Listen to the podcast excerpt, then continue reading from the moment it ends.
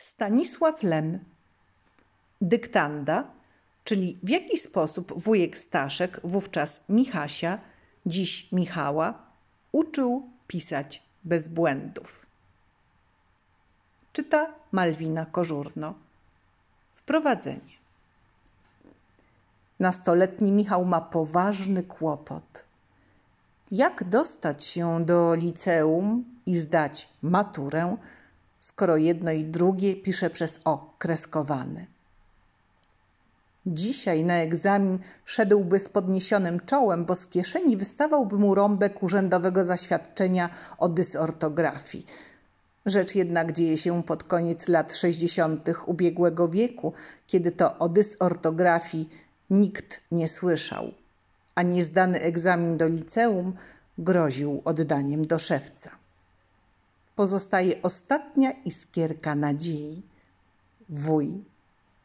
Wuj Michała, wel Stanisław Lem, nie jest przesadnie zachwycony perspektywą nauczania naszego siostrzeńca, jak skrótowo nazywa syna siostry swej żony, ale nie ma wyjścia. W takich właśnie okolicznościach powstaje cykl prześmiesznych, piór nonsensownych dyktant. Tydzień drugi, fragment, grzyby. W lesie żyją grzyby.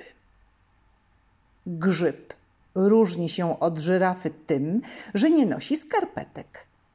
Zwykle grzyby mają kapelusze, natomiast grzyby wieczorowe używają cylindrów. Śnięte ryby spożywają mało grzybów, lecz ulubioną ich potrawą jest grochówka.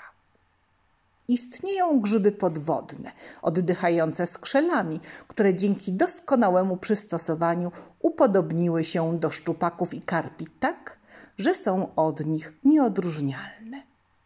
Zupa grzybowa z takiego szczupaka uchodzi za zupę rybną. W lesie żyje ponadto dzika cebula, a także cebulki włosowe osób, które wędrują po lesie pochukując. Pochukiwanie tak wstrząsa wędrowcami, że sypie się z nich łupież. Nie jest jednak prawdą, jakoby poszycie leśne składało się z samego łupieżu. Latający grzyb, pospolicie nazywany krogulcem, zamiast skrzydeł używa chustek do nosa, gubionych przez osoby roztargnione. Najokrutniejszy z grzybów jest ryc ludojad, który podstawia nogę pobożnym staruszkom, a potem zjada je bez soli.